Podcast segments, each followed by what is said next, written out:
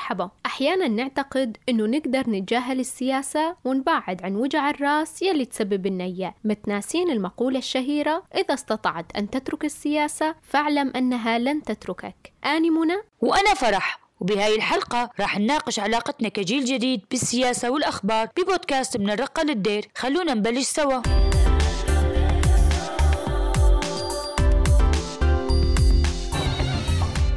سنة جديدة جاية وجايبة معاها أخبار جديدة وأخبار قديمة مثل أخبار كورونا ومتابعة التطورات الخدمية يلي مأثرة على حياتنا اليومية وكل تحركاتنا وحتى السياسية يلي أصلا جارة معانا من عشر سنين حتى مو من سنة أو من سنتين. وما ننسى الأخبار الدولية يلي صارت سوريا جزء أساسي منها. شلون تأثر الأخبار والأحداث اللي صارت وقام تصير علينا إحنا كجيل شاب جديد مقبل على الحياة بأحلام وطموحات ومشاريع للمستقبل؟ نعرف أكثر عن علاقة جيلنا بالسياسة والأخبار. اخترنا ثلاث قصص إخبارية شغلت الناس. بالأسبوع الأول من 2022 حاولنا نغطي أهم الأخبار. خبر صحي وخبر محلي وخبر سياسي دولي كان له أثر علينا نحن كسوريين. مراسلين نزلم على الشارع وسألن بعض الشباب والبنات أي خبر من هالأخبار يهمكم بشكل أكبر اليوم وشنو هو السبب؟ والخيارات كانت انتشار أوميكرون الفيروس المتحور من كورونا الذكرى الثانية لمقتل قاسم سليماني يلي حدثت يوم 3 كانون الثاني 2020 واستمرار مشكلة المياه والصرف الصحي. رح نسمع شلون كانت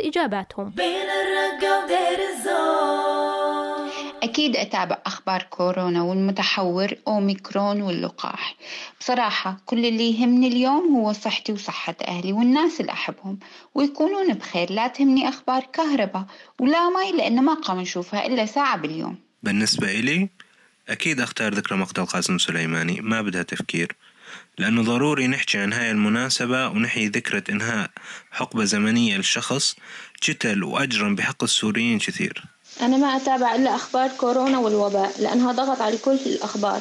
كورونا خلتنا ننسى حتى أخبار الحرب. آه، أختار مجد السليماني. كان مجرم حرب وأعتقد أنه يعني من المضحك أو السخرية أنه على بعد آه، كم كيلو متر هون من جريتنا يحتفلون بالمدارس تحت سيطرة النظام يجبرهم النظام إلى احتفال بذكرى وفاته ويجيبون ورد ويقولون الفاتحة وهو قتل كثير من السوريين من شبابنا و... و... وزاد فوق كل هذا يعني كان يريد يغير سوريا كان يريد يخليها يعني دولة إيرانية ثانية أو تابعة لإيران. أه، أنا أختار ذكرى مقتل قاسم سليماني لأنه ما تعني لي شيء أبدا هاي الذكرى. وقد قتلوا الأمريكان كان عمري 29 سنة. مشان هيك أنا أعرفه وأعرف جرائمه زين بحق السوريين. بس الجيل الجديد ما أعتقد أنه يعرفه ولا حتى يعرف أصلا منو رئيس سوريا اليوم. بين الرقة ودير انتشرت على السوشيال ميديا ببداية عام 2021 شلون الناس بالرقة والدير وزعوا حلو على بعض بالشوارع واحتفلوا بالخلاص من شخص كان السبب بقتل الكثير من السوريين حتى كانت عنده خطط بالتغيير الديموغرافي والسرقة والتلاعب بالإرث الثقافي لمنطقتنا. فرحاني لفت نظري اللي اختار مقتل قاسم سليماني بس لحتى يحكي ويذكر الجيل الجديد بجرائمه. من الواضح إنه حسها فرصة لإعلام الشباب بقضية أثرت علينا وعلى حياتنا بشكل أو بآخر. يعني هو شاف شاف حاله مسؤول عن حفظ بعض المعلومات ونقلها لتكوين وعي سياسي عن الجيل الجديد وخبرهم عن اسم اعتبره مجرم حرب. بين الرقة ودير الزور.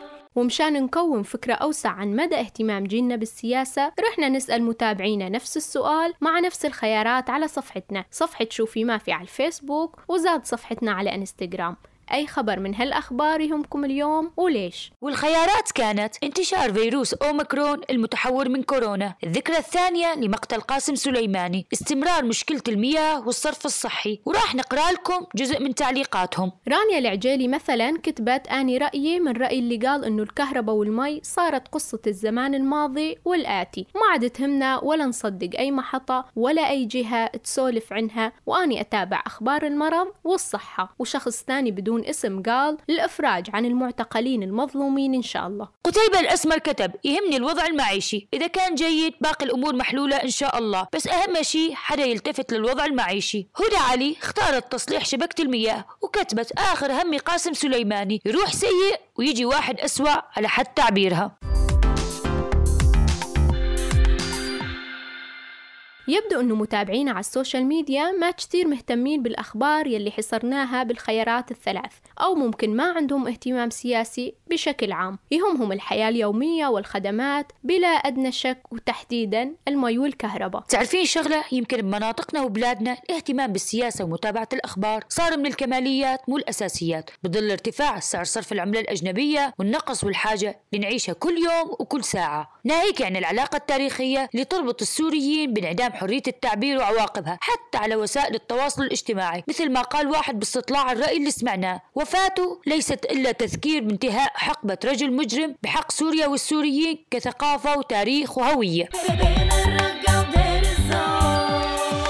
اليوم شئنا أم أبينا صار كل تفصيل ونشاط بحياتنا مسيس مثل الفن الرياضة تعليم الثقافة وعلى الأكيد الصحة. والواقع أنه يلي صار بسوريا ب 11 سنة بشكل أو بآخر فتح عيون جيلنا على السياسة وألاعيبها. استطلاع رأي من مراسلنا بالرقة عن علاقة جيلنا بالسياسة. خلونا نسمعه سوا ونرجع لكم.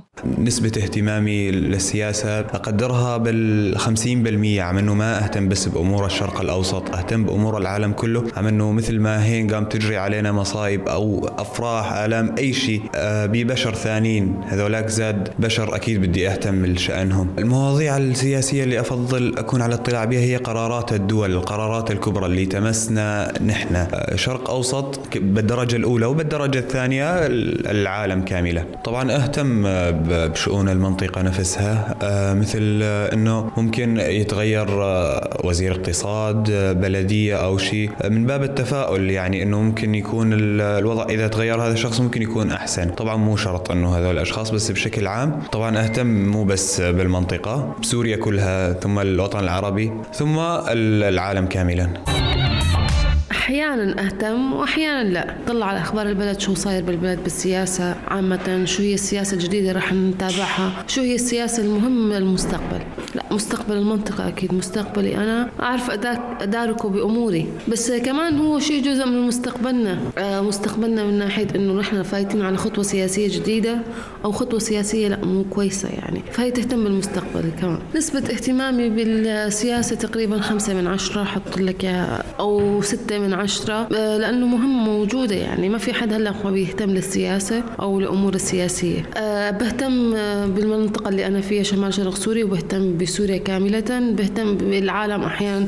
تطلع عليك سياسات العالم تتدخل بشؤونك الداخلية للمنطقة طبعا نهتم بالأخبار السياسية آه، لأنه واقعنا المعيشي آه، بصراحة واقف على الأخبار السياسية. نشوف شنو التغيرات اللي راح تصير شنو التغيرات اللي راح يحصل عليها أبنائنا. لأنه الشرق الأوسط كله عبارة عن لعبة بإيد الدول الثانية. فنحن أكيد بدنا نتابع الأخبار هاي لحتى نعرف نحن لوين بدنا نوصل لوين بدها توصل بينا المرحلة القادمة. أطفالنا راح يعيشوا بأمان ولا ما راح يعيشوا بأمان؟ مستقبلنا القادم أفضل ولا أسوأ؟ راح يكون بتلاعب سياسي من قبل الحكومات الثانية ولا لا؟ اهتم بالأخبار السياسية لأنه اليوم إذا ما كان بأمان بمدينة الرقة هاي مشكلة رح نقع بها إحنا كأفراد رح نقع بها كشباب يقعون بها البنات يقعون بها الأطفال بتسيب كبير يعني. طبعا أني أتابع الأخبار السياسية عن طريق التواصل الاجتماعي فيسبوك الانستا بشكل عام يعني. نسبة اهتمامي بالأخبار السياسية 10 10 من 10 أتابع إنه تنشوف إنه منو بده آه، يبدل مثلا مناصب أو أو أو. فاني أتابع هذا الموضوع أتابع الصراعات والنزاعات بشكل عام. فرح من أصوات الشباب تحسين بتخوف من المرحلة السياسية الحالية أو بانشغال تام بفكرة وين راح تروح بينا الأمور يا ترى؟ والصالح منه وشنو راح يصير بينا وبحياتنا؟ منى عشر سنين حرب أبدا ما كانت سهلة على الناس. كثرة التقلبات والصراعات اللي عاشوها على المستوى السياسي وغيره خلت شعورهم بالاستقرار ينعدم. تفكيرهم ينحصر فكرة منو راح يجي على المنطقة بعد فترة. بين الرقة ودير الزور صحيح اهتمام الشباب زاد نسبيا بالمواضيع والأحداث السياسية. صاروا أكثر اطلاع ومعرفة وأكثر قدرة على تحليل الأحداث واستنتاج بعض الأمور خصوصا على الساحة الداخلية. بس لسه دورهم ما فعال كما يجب. ما أخذوا فرصتهم بالمشاركة الحقيقية يلي أكيد راح تغير شكل المنطقة. مناف الأسعد ناشط بالمجتمع المدني ومهتم بالواقع السياسي راح نسمع رأيه الشخصي بالسياسة ودور الشباب بيها. طبعا آه، أنا كشخص مهتم أكيد بالجانب السياسي مهتم بالواقع السياسي اللي موجود. أكيد آه، الشأن السياسي والتغيرات السياسية اللي تحدث على الساحة السورية هي مهمة لأي شخص ولكن بنسب متفاوتة. في أشخاص تهتم بالمتابعة فقط في أشخاص تهتم في موضوع المتابعة والمشاركة في أشخاص تهتم بالتحليل ورؤية مستقبلية للواقع السياسي اللي ممكن يتغير ما ممكن يتغير الله أعلم ولكن ممكن بالأيام يصير في شيء بالمستقبل إن شاء الله. طبعا بالنسبة لموضوع متابعة الأخبار سواء كانت أخبار عالمية أو محلية أكيد هي الأخبار العالمية تسقط بشكل مباشر على الأخبار المحلية أكيد المجتمع المحلي هو جزء أكيد لا يتجزأ من العالم الخارجي وأي متغيرات أو أي أحداث تحدث في المجتمع الدولي راح تاثر بشكل مباشر على الواقع السوري ومن الوسائل اللي ممكن نتابع فيها الأخبار على على الأغلب نتابع الأخبار في بالتلفزيون وسائل التواصل الاجتماعي كمواقع سياسية مواقع ثقافية وأيضا الفيسبوك وهاي كلها وسائل متاحة لموضوع الأخبار سواء كانت أخبار سياسية أو ثقافية أو مجتمعية. بالنسبة لموضوع الشباب والاهتمام الشباب بالعمل السياسي لا أعتقد إنه هو شيء إيجابي حاليا أو كثير موجود يعني. الشباب يهتمون بالعمل، يهتمون بالهجرة. بوجهة نظري لابد ما إنه كل الشباب أغلب الشباب لازم يهتم بالعمل السياسي بصراحة، وأنا أشجع على هذا الشيء. طبعا بالحديث عن الشباب بالحديث عن الشباب وارتباطهم مباشر بالعمل السياسي أو امتهانهم لمهنة العمل السياسي ما أعتقد إنه الشباب آه، عم يلعبوا الدور الكبير أو يشغلوا الدور الإيجابي أو لهم إيجابية أو بالأحرى قرارهم مسموع أو فعال أو محوري بالعمل السياسي. عدم الاهتمام هذا نابع من كثير من الأسباب منها حالة عدم الثقة بالقرارات السياسية وبالسياسيين اللي موجودين. أكيد ما هم الشباب جزء لا جزء من المجتمع والمجتمع غير واثق من السياسيين للأمانة يعني. آه، إضافة إلى آه، موضوع الوضع المعيشي الحالة المعيشية اللي موجودة الوضع الاقتصادي ولجوء الشباب إلى تحسين وضعه سواء كان على الجانب الاقتصادي أو على الجانب الاجتماعي. إضافة إلى آه، هجرة الشباب وهي حالة موجودة في كل المناطق اللي موجودة في سوريا وبخاصة منطقة شمال وشرق سوريا. أغلب الشباب نسبة عالية لو تدور على الشباب راح تلاقي الأغلب عم يفكر بالهجرة إلى آه، أوروبا بصراحة. عدم خوض الشباب أو عدم مساهمته ومشاركة الشباب بالعمل السياسي اللي هو العمل المفصلي اللي هو آه، بصراحة هو قيادة المجتمع، السياسة هي هي اللي تقود المجتمع، آه، عدم إشراكهم ما شيء إيجابي.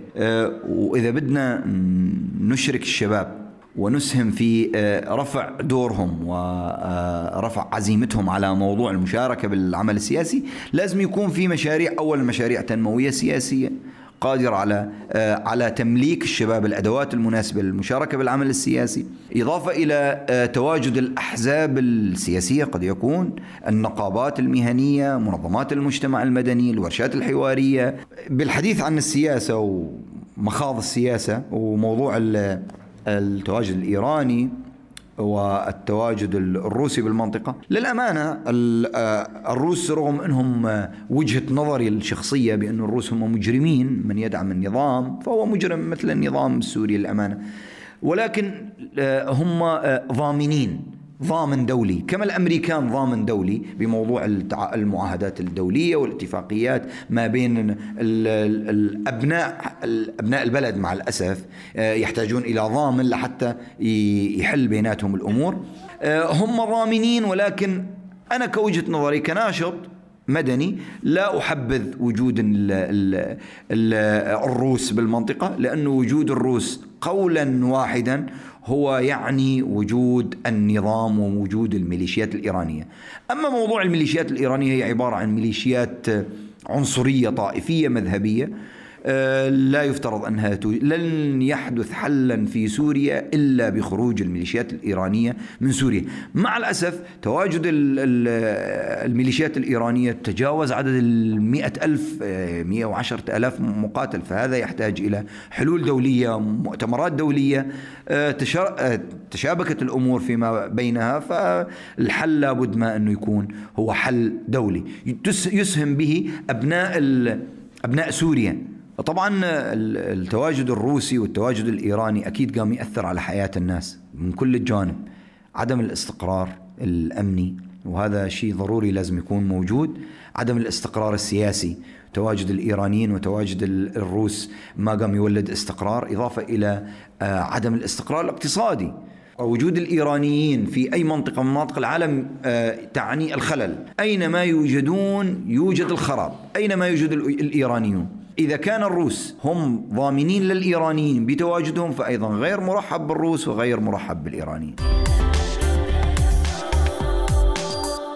رغم كل المخاطر والصعوبات يلي تترتب على العمل السياسي والاهتمام بهالمجال إلا أنه ما لنا غنى عنها وما نقدر أبدا نسوي تحكم كامل بحالنا ونبعد عنها بشكل نهائي لأنه قدام أصغر موقف أو حدث يصير بالمنطقة راح يخلينا نرجع لها ونحكي عنها مرة ثانية ولأنه السياسة كانت وما زالت جزء مهم من واقعنا واستقرارنا من كافة النواحي. طبعا يلي نتمناه يكون بدور ومساحة أكبر للشباب بحيث يكونون فاعلين ومؤثرين بهالمجال. تتوفر لهم الأماكن والظروف والدعم والحرية ليقدرون يمارسون دورهم بدون قيود وخوف. وأهم شيء يكون لهم حماية حقيقية قانون يكفل سلامتهم. لهين نكون وصلنا لنهاية الحلقة. تقدرون تلاقون وتسمعون كل حلقات بودكاست من الرقة للدير على منصات شوفي ما في المرئية والصوتية. آرائكم واقتراحاتكم تهمنا لذلك اكتبوا لنا أو بعثوا لنا رسائل صوتية على رقمنا 0967 3535 80 بين الرقة ودير الزور